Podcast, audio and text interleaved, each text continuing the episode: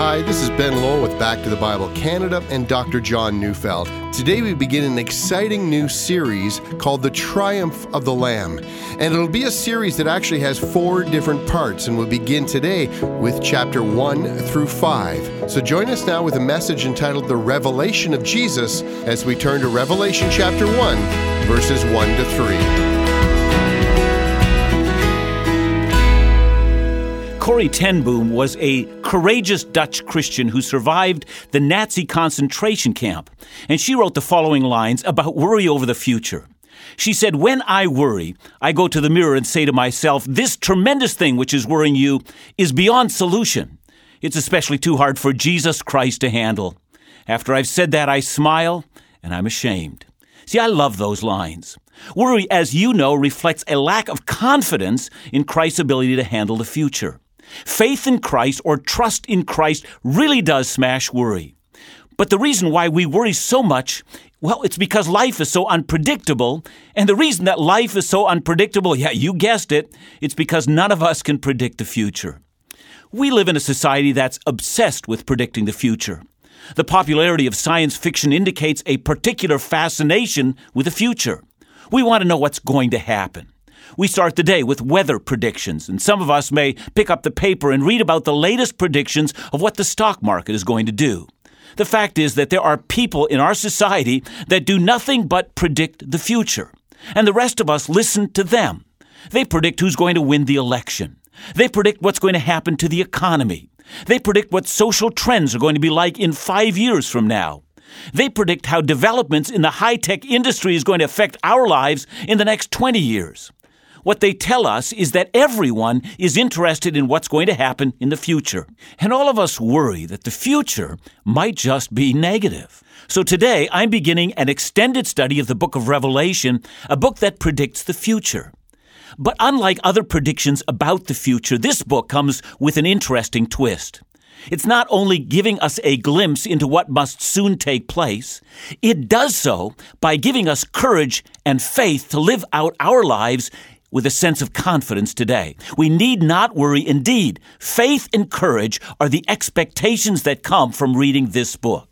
Now, the reason I say this is because, as one might imagine, with a book as difficult to understand as Revelation, that there have been a great many theories on how to interpret this book.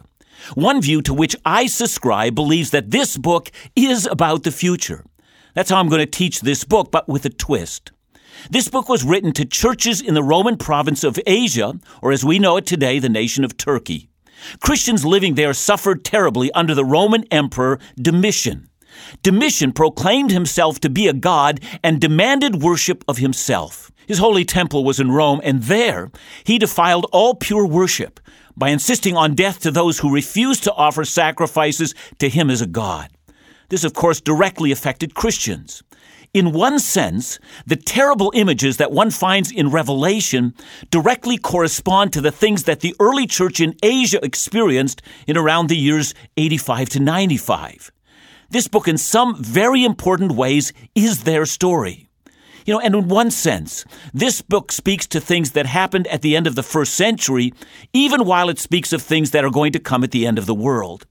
See, this book is written to seven ancient churches, and the entire book was to be understood by those people who lived in those seven churches and directly applied to them. And so, as you hear me teach this book, you might wonder whether I believe this book is to be understood only by applying its content to the seven churches 1900 years ago. See, there's a reason for that. Revelation, like all Bible books, must be understood in context. Who was the book written to? Is always our first question. The second question is like the first. How did the hearers apply this book to their own lives? But the third question is just as important. It's the question of application. That is, how are we to apply this book to our lives today? And so I will apply this book to both the events of AD 95 and the events to the end of the world. See, Christians in all ages have found the events in this book eerily like their own time period. This book is like a picture of the future, which provides for us a mirror back into our own setting, telling us what's happening today. And that's why so many Christians in the past were convinced that Christ was going to return in their lifetime. They saw their circumstances in light of what they read in this book about the future. And so they came to a natural conclusion that they were going to see the return of Christ. See, this book describes a great spiritual war that's happening in the heavens, and all Christians have found that war is in fact being fought today. And so it's natural to assume that since things in this book look like our day, well, we must be the generation that's going to see Christ. Now, eventually, of course, one generation will be that generation, and as Christ returns in glory, they're not going to be surprised. After all, they've read about it in this book. And so, before we begin to read, there's one more question I want to answer. What's the book of Revelation all about? You'll notice that I called this series The Triumph of the Lamb. Have you ever been around a lamb? Have you ever had a sneaking suspicion when you're with a lamb, this is a beast that's the ruler of the animal kingdom, that all other beasts will quake in fear at the utter and complete triumph of the lamb? Well, of course not. Lambs don't triumph. They're defeated, they're eaten. And that's what it seemed like in the ancient world and what it still seems like today. The Jesus movement is hardly the thing that conquers the world. Great armies, mighty politicians and generals, weapons of mass destruction, a willingness to brutalize all opposition with unstoppable force, that's what conquers the world. Ancient Rome conquers the world. But this is where we're wrong.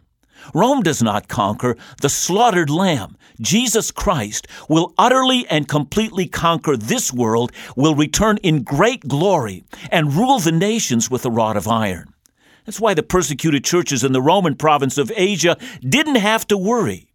As unstoppable as the Roman emperor seemed, and as harsh and cruel, and as compassionless as his policies were in regard to the church, this book pronounces the utter and complete and overwhelming victory of the crucified Lamb. If you've never read this book before, this result would have seemed overwhelming. And so, like Corrie ten Boom, read this book. It's like looking into a mirror and say to yourself, I think I've just lost all my reason for worrying. Now, in order to make this book more digestible for us, I'm going to teach it at four different times, each in a three week series. Now, this first three week series will take us from chapters one through to chapter five. This section can rightfully be called Don't Be Afraid, Jesus is Lord. So, with that brief introduction, let's begin to read. I'm reading Revelation 1, verses 1 to 3 the revelation of Jesus Christ, which God gave him to show his servants the things that must soon take place. He made it known by sending his angel to his servant John, who bore witness to the word of God and to the testimony of Jesus Christ, even to all that saw. Blessed is the one who reads aloud the words of this prophecy, and blessed are those who hear and who keep what is written in it. You know, the book of Revelation begins by describing itself as the revelation. The Greek word for revelation is the word apocalypsis. You know, in contemporary terms, when we think of the word apocalypse, we think about the end of the world and of terrible images of evil that bring the human race to the point of ruin. In fact, the book of Revelation is filled with those terrible images. We may think of the image of the four horsemen of the apocalypse, riding through the earth, bringing war and death, famine and hell. We may think of seven angels standing over the earth with seven huge bowls filled with the wrath of God, which they're about to pour on the hapless citizens of the planet. We may imagine the hideous brazen prostitute sitting on a scarlet beast that's covered with perverse and blasphemous names. As we look closely at this horrid, unashamed, brazen, and hideous prostitute, we find her drunk. She has a golden cup in her hand, and she's been drinking from it. And we find that her cup is filled with that blood of Christian martyrs. You know, as I read that image and think of Christian martyrs, I'm reminded that in our day, every six minutes, another Christian is martyred for his or her faith in Jesus. I mean, surely this whore is drinking our blood today. These are images of ruin or horror or of the end of the earth, but they are images that we also feel this very hour. Now, at the time of the writing of this book, there was in fact a very popular genre or a, a category of literature that's been called apocalyptic literature. It was pronounced in the Jewish world, and in some ways, that literature reads a lot like the book of Revelation. Jewish apocalyptic literature, however, was anonymous, and this book is not. The author clearly indicates who he is. Jewish apocalyptic literature was overwhelmingly pessimistic, and this book is not. You know, and finally, Jewish apocalyptic literature was deterministic, but this book places all things in God's hands. So let's enjoy not only a book of terrifying images, but a book of great hope.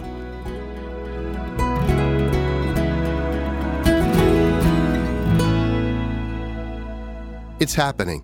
After a two year break, Back to the Bible Canada is inviting you to join us February 2018 for a celebration Caribbean cruise. One week of cruising pristine waters, visiting beautiful island vistas, and most importantly, joining the Back to the Bible Canada ministry team, including Dr. John Neufeld, Laugh Again's Phil Callaway, special musical guests, and new friends from coast to coast in a time of reflection, refreshment, worship, and fellowship with God's people. These events have been incredibly popular, so don't hesitate to reserve your spot now and sail the Caribbean with Back to the Bible Canada. For cruise and registration information, call us at 1 800 663 2425 or visit us online at backtothebible.ca. And an important reminder to all of our Back to the Bible Canada listeners no ministry funds are used to facilitate vacation events. The entire cost of the event is met exclusively by those who participate.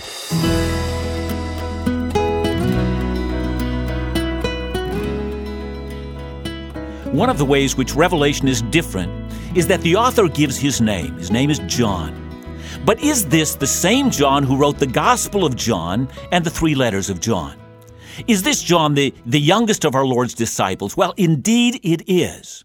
Indeed, from the early church, the testimony that this is the same John is all but universal. Indeed, Irenaeus, in his book called Against Heresies, writes John beheld the apocalyptic vision toward the end of Domitian's reign. And so we not only identify the author, but also the time period in which the book was written, sometime toward the end of the mid 90s AD. Christians were then living in a world in which the emperor was a man who left his brother to die, a man who seduced his own niece and killed people for making jokes about him, and also demanded that he be called Lord and God. But not only is Revelation different from Jewish apocalyptic works in that it identifies the author and the time in which he lived, but the book is also different in the sense that it really isn't pessimistic at all. I know the book does paint a most frightening picture, but always in the background is the redemption that's accomplished in Jesus. And finally, the book is not deterministic. Yes, it is determined that Christ will come again. But the book really doesn't present us with a set of markers to show us exactly when the end will come. Indeed, as Jesus said in Matthew 24, verse 36, of that day or hour no one knows. So this book is not going to tell you when Jesus will come back. But let's keep reading. The revelation of Jesus Christ. You know, the Greek grammar here doesn't tell us whether this is an objective or a subjective genitive. Now, if you don't know what I've just said, you know, this book might be saying it's the revelation about Jesus, or it might be telling us that this is the revelation that comes from Jesus. And so we're left to wonder what it is. Is this a book that tells us something about the person of Jesus? Or is this a book that tells us something that Jesus is telling us? What are we to expect from the title, The Revelation of Jesus Christ? Well, in truth, the book is both. See, I know of no book that will give you a more glorifying portrayal of Jesus than this one, and yet, this book contains what Jesus wants to say to his church. See, these two themes, revealing the true glory of Jesus over against the glory of Caesar and of the powers of this world, is a powerful theme that will grip us as we study this book. But what Jesus tells his church is also life transforming. And so, from our perspective, the book is really both. It is a revelation of the person of Jesus, that is, who he is. This book might well transform your vision of Jesus. But the book is also about what Jesus has to say to the churches, and his message will take us to an analysis of the life and health of any local church, all the way to the soon return of Christ himself. Now, as we begin to read, we notice that John tells us how his book came to us. First writes John, the message of the book starts with God the Father, who then revealed it to the Son, that is, to Jesus. Now, if you're familiar with the Gospel of John, that kind of language really isn't surprising at all. For instance, Jesus says in John 3:35, "The Father loves the Son and has given all things into his hand." Or John 5:20, "The Father loves the Son and shows him all that he himself is doing." Or again John 7 verse 16, "My teaching is not mine, but his who sent me." And again, John 8, 28, I do nothing on my own authority, but I speak just as the Father taught me. And so, as we begin to read Revelation, we're immediately shown that the Jesus we encounter in this book is none other than the very same Jesus that we've already encountered in the Gospels, and especially in the Gospel of John. Jesus, although he is fully equal with the Father, which both the Gospel of John and the book of Revelation tells us, nonetheless, has submitted himself to his Father. And the Father, in turn, honors the Son as his equal. What we will find, as we do in the rest of our Bible, is that the Father has planned our salvation from before time began. Indeed, the Father has also planned the fulfillment of all things, the end of this world of evil, and, and the beginning of the perfect world in which righteousness will reign forever. But all of this is accomplished through the Son. And so the Father takes the lead and the Son accomplishes what the Father plans. So let's continue to read again, verse 1. The revelation of Jesus Christ, which God gave him to show his servants what must soon take place. And so we can see that this book is about the things that must soon take place. Now that theme is repeated in the end of verse 3, which says, For the time is near. And that leads to some difficulty. You know, it's easy to read that line in the 21st century and think, wait, this was originally written around the year AD 95. It's now been over 1900 years since this book was written. I mean, I don't know how you understand soon, but that seems long. Jesus has not returned. It has not been soon at all. So is the prophecy wrong after all? See, there are several ways of answering that. First of all, will you notice that some of the things in this book indeed did happen soon? For instance, in chapter 2, verse 10, Jesus tells the church in Smyrna, Don't fear what you're about to suffer. Indeed, their suffering was just around the corner. It did happen soon. And so some of what we read does indeed happen soon. Indeed, some of the visions of Revelation make sense in the light of the suffering of Christians in the first century. But secondly, you will notice that some of the things in this book have happened repeatedly, such as the, the prostitute we spoke of being drunk with the blood of, of Christian martyrs. I mean, how often have savage people gorged themselves on the blood of Christians? See, Jesus also predicted that that would happen, and so it does. But Revelation 22, verse 7, has in no way happened. In it, Jesus says, Behold, I am coming soon. So, what do we make of that? Well, the answer to that question is best given by Dr. George Eldon Ladd in his commentary on the book of Revelation. See, Dr. Ladd says biblical prophecy is not primarily three dimensional, but two. It is height and breadth, but is little concerned about depth, that is, the chronology of future events. See, what Dr. Ladd is saying is that this book is less concerned with the time period in which this will occur than with the certainty of the event. See, we're called upon not to guess when these things will happen, but rather to feel the urgency of the event. It must come. God will not delay it one moment longer than He has determined. In His timing, since He's Lord of time, it is soon. But someone might still say, well, wait a minute. Are you saying that Jesus said that He was coming soon to get us to feel that it was urgent, even though He knew that He wouldn't show up for 2,000 years? I mean, that sounds deceptive. So let me give you an illustration. Years ago, when our children were young, we took a trip across Canada as a family.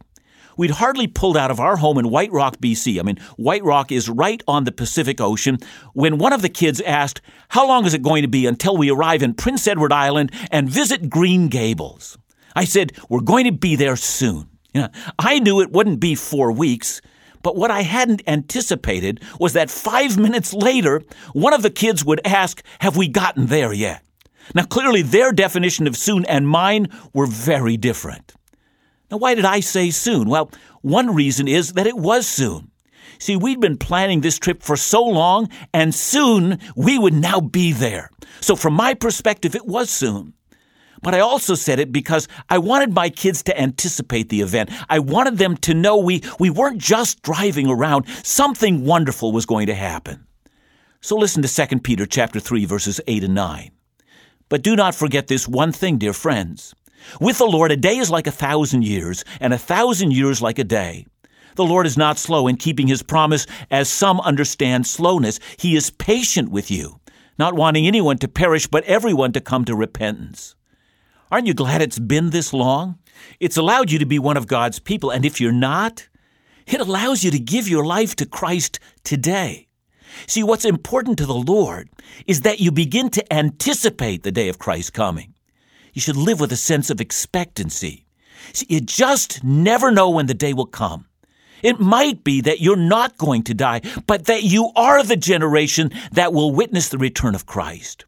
You know, perhaps you've read through this book a number of times, and it's built within you this eerie sense that you're experiencing some of the very same things that it's teaching you. You should begin to imagine its outcome.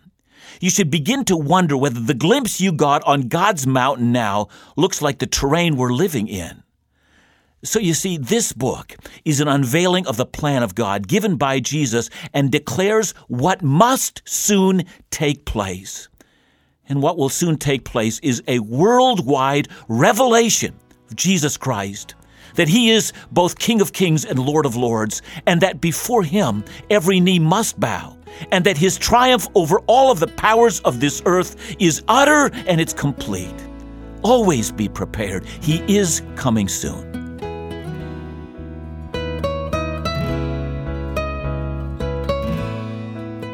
John, this is a, an exciting series that you're sort of launching, and it's going to be taken over a number of different weeks over the year, uh, interspersed with other messages from yourself. But I'm thinking about this one in the book of Revelation and, and how much it impacts so many people, and so many people have their perspective on the book of Revelation. What would you like to say to people listening as we begin this journey together? Yeah, thanks for asking that question, Ben. I, I think more than anything else, could we agree on this? That the book of Revelation, maybe more so than any other book in the Bible, glorifies Jesus and gives us a grander vision of Christ and his sweeping control of history than anything else that we have. Now, it's going to be, of course, that as we look at some of them, you know, you might disagree with how I treat some of the symbols in Revelation or how I see its exact, you know, the, the discourse and its time frame uh, being worked out. But, you know, all of those things, let's not lose sight of the principal issue. This is a book that celebrates the triumph of the Lamb, the utter victory of Jesus Christ over all things. Let's get unified on that. I think we're going to begin a great journey. Thanks so much, John. Back to the Bible Canada, leading you forward in your walk with Jesus every day.